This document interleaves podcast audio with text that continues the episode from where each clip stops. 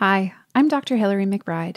Normally, therapy sessions are totally confidential, but in Other People's Problems, I open the doors to let you hear sessions with my long standing clients.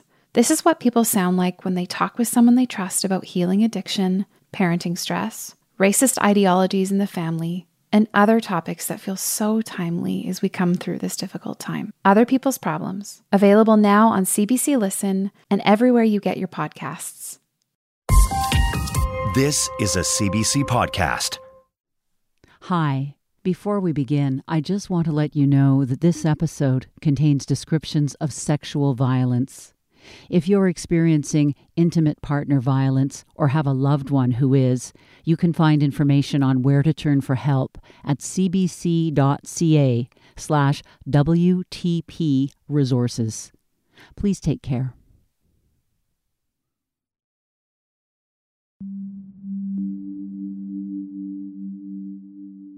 So I've been thinking if the shame we carry from abuse and gender based violence was something you could physically see, it would be an ugly, prickly blanket.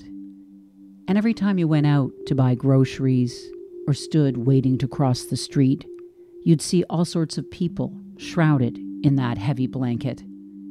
And you'd be reminded it's everywhere because there are so many victims of gender based violence. What I'm learning is that talking about it is helping me shrug off that blanket. And it's in speaking up that you can start to see who else has had their own struggle. You recognize who's around you. I've been telling my story, but the person who's helping me has her own. Hi. Hi. Can you hear me okay? Yes, I can hear you. How are you? I'm well. How about you? When I first began working with Farzana Doctor, I learned she's not only a psychotherapist, she's a novelist. Just after we began our sessions, she published her fourth novel. It's called Seven. And I started to learn how her life and her writing are entwined. So, when I first connected with you for therapy around going public with my experience of violence, I didn't know that I was speaking to a woman who was about to go public with her own experience of gender based violence. Yeah, yeah. I wasn't planning to be doing writing on this subject, but I would sit down with my cup of coffee and these fully formed fictional scenes were just coming into my brain. So I started writing them down. And by the time I had about 20 or so of these scenes, I realized that, oh, I think I'm writing a novel. And it's a little bit similar to my story. The plot of Seven is set in New York and Mumbai, among the Dawoodi Bohra, a religious community with strong roots in India. And it follows a series of characters, women, who are subjected to a ritual called khatna, a form of female genital mutilation. It's the cutting of the clitoral hood. One of the things that happens with khatna is that, you know, it's a trauma situation, so dissociation is really common. And because this is largely done by amateur, you know, cutters, and because the tissue is so fragile, so much more damage can be done. And then the other thing that happens is you're told um, nothing really happened. Why are you crying? And never talk about this. This is a secret. And in my book, I have these three cousins who go through it together, and they've never talked to one another about it. And also in my family, nobody talked about it like zero. How old were you when this happened to you? I was four. So at a prime age for dissociation from traumatic events. And yeah. how old were you when you realized this had happened to you? I had many moments through my 20s and 30s and 40s of thinking, something is not quite right here. And I don't know what it is, and I can't put my finger on it. And then, probably in 2012, a couple of my cousins started talking about this issue a little bit, and it hit me very hard. It hit me very hard, and it became a bit of a preoccupation. I began to have, you know, nightmares and um, body memories and little bits of flashbacks. And then I had to return to therapy, and that's when I started to get these sort of patches of memories, kind of like puzzle pieces that were beginning to fill in the puzzle. And when you talk about the trauma and the way that you were processing that, what kind of emotions were attached with that, Farzana? So at first it was intense fear, and then I had lots of rage. The rage shifted over time. Um, and I think writing the novel helped me to shift the rage because I started writing these characters who were believers in khatna, both really Orthodox women. And I have Orthodox women in my own family who I love, right? So I was processing this whole thing of like, I'm really angry, but I love them. And when you talked about the rage, and like, was there anger at the person who had done? Like, do you did you do you know the person who did this to you? So I know the person, um, and I've chosen to cut her out of my life for now, um, because part of you know shining that flashlight on all of this made me realize that you know she's always been a bully. So I set that boundary. I'm furious with her, and I also understand her. She's a victim too. She didn't know any better. Have you confronted her about this? I haven't. Um, but one of the problems with confronting abusers is that you can be put into a situation of um, more gaslighting, denial, more abuse. So, this is a very hard conversation for people to have, I think.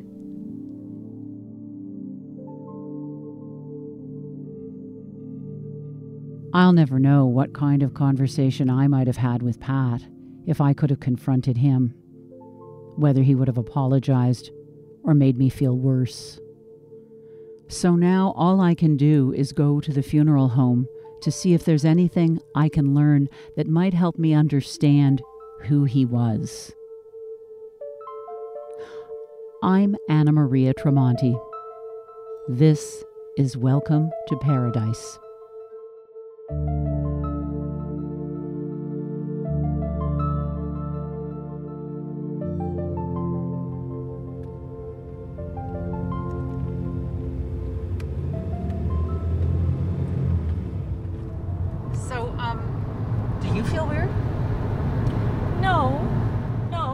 Sue picks me up at the Halifax airport. I'm glad to see you. It's a really bizarre kind of set of circumstances that's bringing us together right now. It's been a while since I've been back, but it's only been five days since I opened that email from Pat's sister telling me he's died of a heart attack. I, you know, I don't think I'd go without you. I just, um, I had this weird, bizarre feeling that what if it's a trick? What if it's a trick? That he's not dead, but he wants to, he knows that I'm doing a podcast and he wants to get me. I've been like- fretting about going to Pat's visitation. The ex wife showing up after 40 years. But when I wrote to ask Pat's sister if it would be okay for us to show up, she said, We would love to see you and Sue. We head out the next day for the funeral home. It's in a small town two hours away. As we drive along, I'm still worrying. Yeah, I just, like, I don't understand why I feel so weird. Um, it's interesting. Is it unethical, rude, to go to the visitation where no one knows I'm working on this podcast? I'm nervous about what to expect. But first, I want to take a quick detour on the way out of town Here you are. This is Lacewood? to the apartment building where Pat and I lived. Okay. Oh, slow down. Okay. That's your apartment. This one. Yeah. Yeah, and I was on the second floor. Lacewood Drive. Huh. What's That this is where the first time you beat me up it was in here. What's it feel like pulling in the driveway here? It's okay. It's um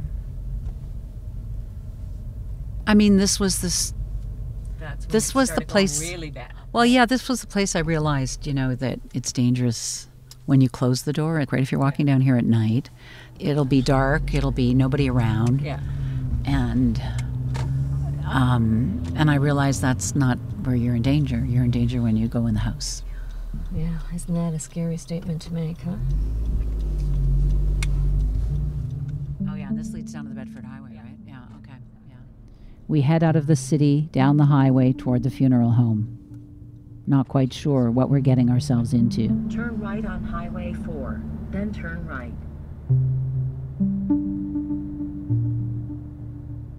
We arrive in town with time to spare, so we decide to check out Pat's house. You know, Drive. I'm there. drive by it, okay? I'd found it on Google Street View back when I thought I could just boldly show up at his door and ask if he'd talk to me. Okay, so it's God, that house. So it's that. shirt hanging on the line. Yeah, it looks like um, it's a cute little house. It's a cute little house. Looks like it. Doesn't look like a house that's loved, though. You know that. You know the weeds growing up by the, you know, all that lumber just tossed out. For the better part of a year, I've pictured myself walking up to this house and knocking on the door. It would keep me awake at night. Would I go in? Sit at the kitchen table? Really talk to him? Would he be hostile, violent, repentant? This house and the man inside have loomed large for so long. And now he's gone. And this house is just a house. It's as if someone let the air out of a balloon. Turn right on Main Street. We're early, so let's just go right oh by. Yeah. We'll find a place to park beyond it, okay? Yeah, just sit and talk for a minute. Yeah. Oh, the funeral home is a beautiful old Victorian mansion with a wraparound porch. The autumn leaves are scattered around a wide expanse of grass. I've thought hard about what to wear a long oatmeal colored sweater over black trousers and a white blouse, and beautiful short black boots. The more insecure I feel, the more carefully I dress. I'm feeling very un- like I'm feeling physically unsettled. Like I'm feeling like butterflies or something. And I'm Is it nervousness? yes. Okay, so let's talk this down. Nobody's going to be confrontational in this setting. And nobody's going to be confrontational after 40 years. So there's no firing squad here. Um, I, I, un- I understand. I understand your your trepidation about this. I, I, I do get that. Um, but as your friend, my duty is to help you calm your nerves before we go in. Okay, so why do I need to go in at all? You do. It's it's the last tack in the box. I, I think I truly believe if you didn't do this after so many times saying that you wanted to have some sort of closure with a conversation, that you, you would kick your ass. Are you thinking you've misjudged yourself? No, I think that's true. I think that unless I venture in, I don't know. And if it's not a good idea, I can leave. Do you want to go in? Yeah, I guess. I'm going to turn this off now.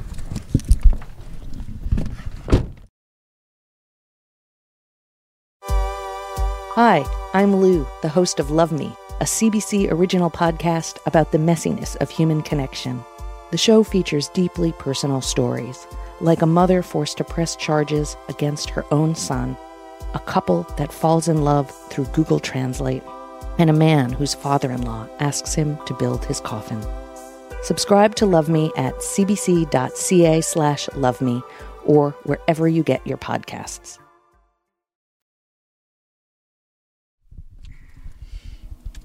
Okay, one, two, three. Um, I'm recording. Um, just left the funeral home. Wow. What is in your head right now? I don't. Um, I find it interesting. It's about an hour later, and we're back in the car. In the funeral home, I'd barely noticed the urn with Pat's ashes.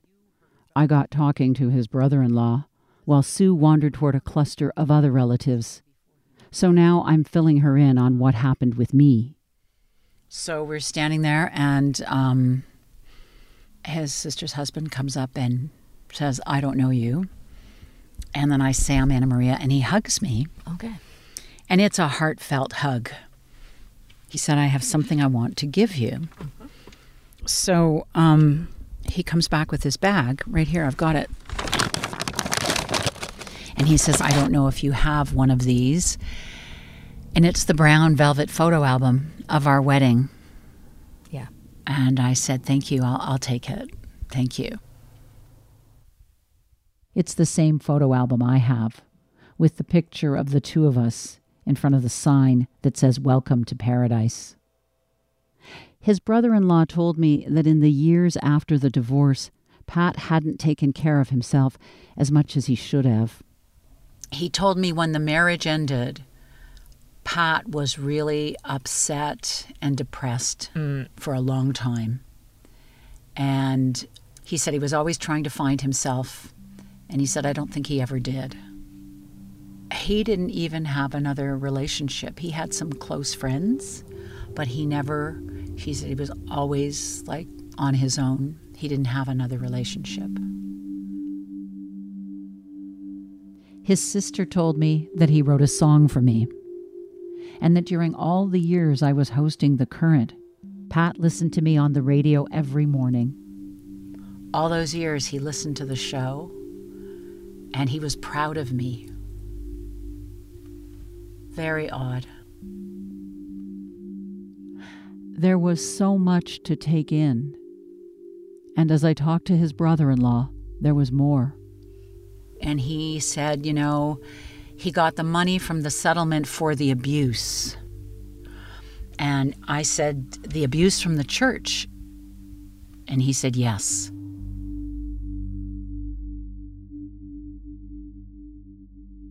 That's something I haven't mentioned yet. Pat had hinted that he'd been abused when he was younger. He and his friends would joke that their first sexual experiences were with the parish priest. They never called it abuse. I don't think they had the words back then. Joking was their way to cope. And I never asked him about it.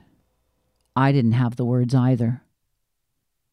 But when Pat's brother in law alluded to it at the funeral home, things started to fall into place for me. So, this brother in law of his, Yeah. we talked a little more, and I actually said something to the effect that I always wondered about that. I thought that what he went through affected what happened in our marriage. Yeah. And he nodded almost knowingly. It turns out Pat received a settlement sometime later in his life, though it likely would never have been enough to compensate for all the damage done.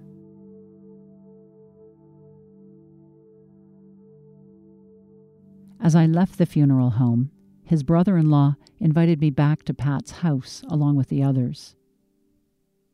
I declined. It just didn't feel right. I'd shown up without telling them what I was working on. Anyone can walk into a funeral home, I reasoned. But they were grieving. It wasn't the time to tell them about the podcast. And joining them at Pat's house, his private space, felt like crossing a line. Still, his brother in law told me if I was ever in their city, I could drop in and we could talk more. Sue and I continued discussing it all back in Halifax over wine. Um, so the first thing is, and this is me being bossy pants again. I'm just going to be, I'm I'm going to ask you to be very cautious Keep going. And just stop and weigh the pros and cons of having a further conversation with them, getting into those sordid details.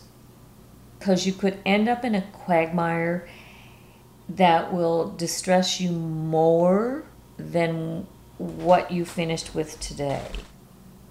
You're worried that I'm going to waver from telling the story that I have always thought needs to be told because I'm going to start to feel bad about them.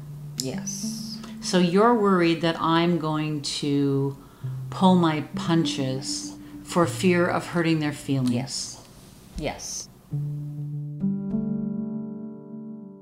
Sue's words echo in my head as I fly home to Toronto. I don't want to hurt their feelings, but I don't want to censor myself either. I know I need to tell Pat's family that I'm working on this series, and I do want to know if we can talk more. I'm still curious about what they can tell me about him. I wait a week and write an email to his sister offering my condolences once again, and then shifting. I am in the midst of writing a podcast that is both a memoir and a look at the long term effects of intimate partner violence. I had intended to include a conversation with Pat, with no trite demand for an apology or dramatic confrontation, but rather with the hope that he would tell me something that would help me understand. I imagine it is difficult for you to read what I'm writing. If there are things you'd like me to know about him, I'd welcome a further conversation. I hit send. A couple of weeks go by. No answer. Two weeks later, still no answer. I write again. And then a reply. When we saw you at the funeral home, we were so pleased. And then your request came, and we were so disappointed. You had many years to talk to Pat and seek his permission. Permission to delve into someone else's troubled life is not mine to give. I'm thrown by this. It takes me a few days to respond. I appreciate your wish to protect your brother, I write. The podcast I'm working on is not about Pat's troubled life. It's about my own.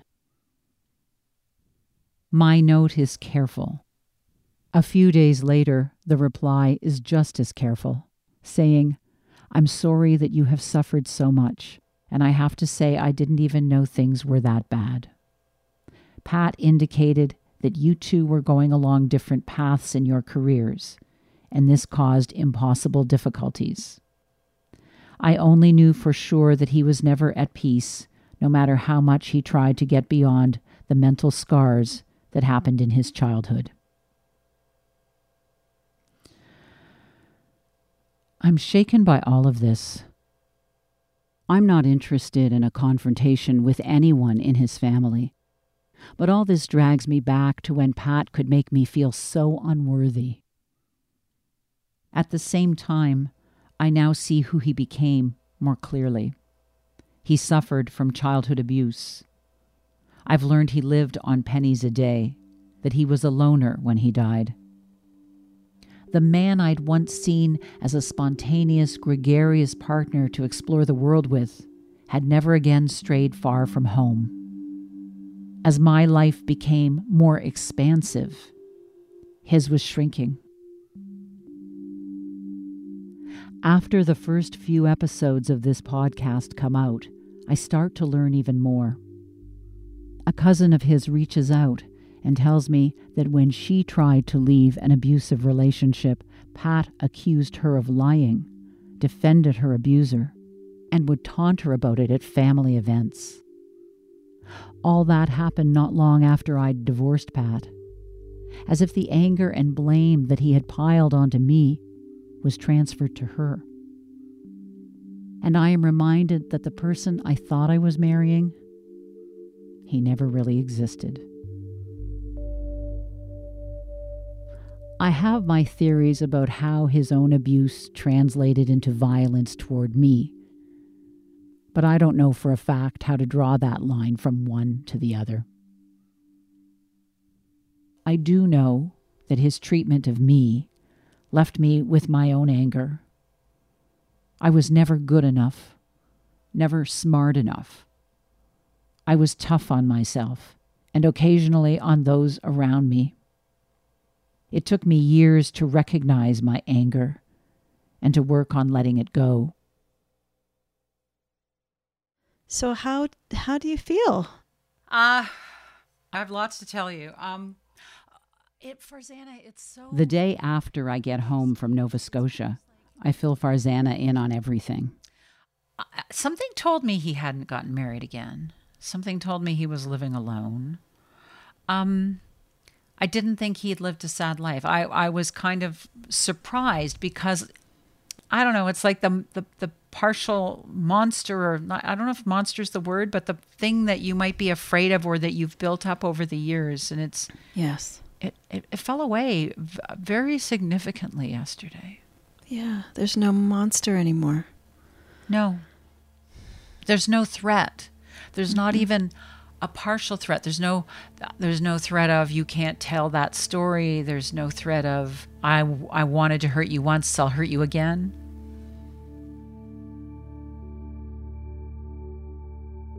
Not that long ago, I took my dog for a walk. She tugged on the leash just as I stepped onto a patch of ice. I ended up in surgery with a badly broken wrist. As I lay in the recovery room, I overheard the woman next to me talking on her phone. Pretty sure it was with her boyfriend. She wanted to know where he'd gone, why he wasn't at the hospital to take her home. I didn't know anything about her, but something in her voice got me wondering if she was okay in that relationship.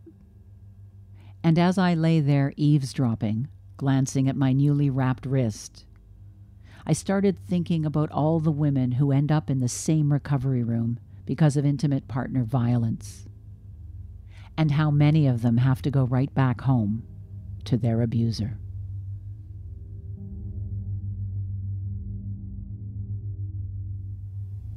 So as I was thinking more about the shame that I've carried and the blame that I carried, hmm. I realized that I have conflated blame and shame and pain. Mm. Almost as if they were three threads braided together. Every time I felt them or looked at them, they were all together. In the course of talking to you and looking back at all of this, I've been able to separate those threads. I think I've come a long way in confronting that shame and being able to talk about this. Mm-hmm. I think I've also come a long way in recognizing that I still carried a lot of blame and I'm letting that fall away. And as those things fall away, the thing that remains is something I identify as pain. Mm-hmm. I have allowed myself to understand that it was pretty bad. Yes. And when I realized that, I felt so good because the pain I can deal with, the pain is in my past. But I felt really good about the fact that I no longer had them wrapped around each other. I think sometimes we can't get to the pain until we've done a bit of work around understanding the meaning, right? Yeah, yeah. Um, and I'm just starting to see more of the the good things, right? Like I was concentrating on where I thought I was weak, and now as I'm pulling along, I see where I'm strong. And and I think you were strong the whole time. You were just um what's the word? Like you were detoured a little bit by this experience. That's what trauma does, right? It delays things, it gets you focusing on the healing of the trauma. So you're you're not in in as much of a straight path as you might have been before, right? Everybody has something that detours them or waylays them, I think. That's a really nice way to put it, Farzana, because detours aren't dead mm-hmm. ends. They just lead you around the trouble and put you back on the. Mm-hmm. That's a nice way to think of it. That you know you can get back on a journey with your life. Mm-hmm. You know what I'm thinking? Hmm. You know when you finally let something go, it's like a band aid. You got to pull it off, and it do- doesn't really hurt. It's just a little bit of a pull. And maybe that's what I'm feeling. I feel it, like as it, you know, whooshes away or uh, like something, but um, I'm letting it go. Yeah. It's coming out. It's like literally leaving my body. I think it is literally leaving your body. Yeah, I think so too. Yeah. I like that. Yeah, it's a good thing, right? Yeah, it's a very good thing. Yeah. Yeah.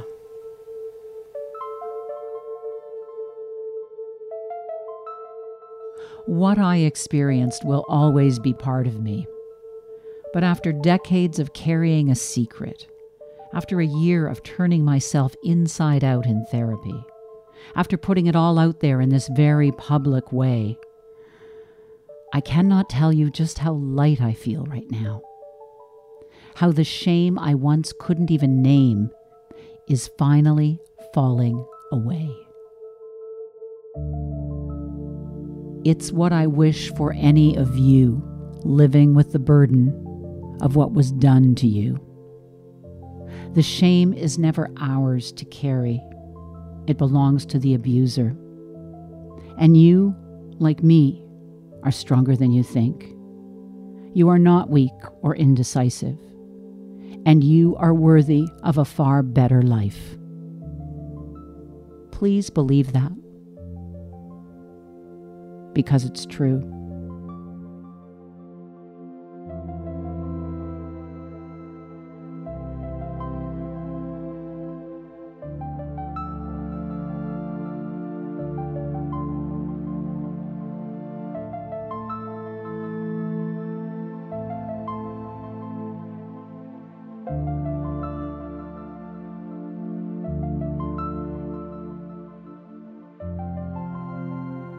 If you're experiencing intimate partner violence or have a loved one who is, you can find information on where to turn for help at cbc.ca slash WTP resources. Welcome to Paradise is written and produced by me, Anna Maria Tremonti. Sarah Melton is our associate producer. Chris Oke is our story editor sound design, and additional story editing by Mira Burt Wintonick. S.K. Robert is our coordinating producer. Our senior producer is Damon Fairless. The director of CBC Podcasts is Arif Noorani. The executive director of CBC Podcasts is Leslie Merklinger. And I want to thank Leslie for believing in this project from the moment I walked into her office. Special thanks to Farzana Doctor, Dave Downey, Cecil Fernandez, Fabiola Carletti, Tanya Springer, Willow Smith, Joanna Landsberg, Meryl Cooper, Tanya Koivusalo, CBC Archives, my friends Sue and Vance in Halifax, my dad Tulio, Attiya Khan, watch her film A Better Man, Jane Monckton Smith, read her book please, In Control, Farah Khan, Jennifer Koshan, Barb Cole, Steve Levitan, Shelley Saywell, Jen Morose, and of course my wonderful partner, John Filion. If you'd like to reach out to me directly, visit annamariatremonti.com. And if you liked this series, please help others find it by rating and reviewing it, or simply by telling a friend. Thanks so much for listening.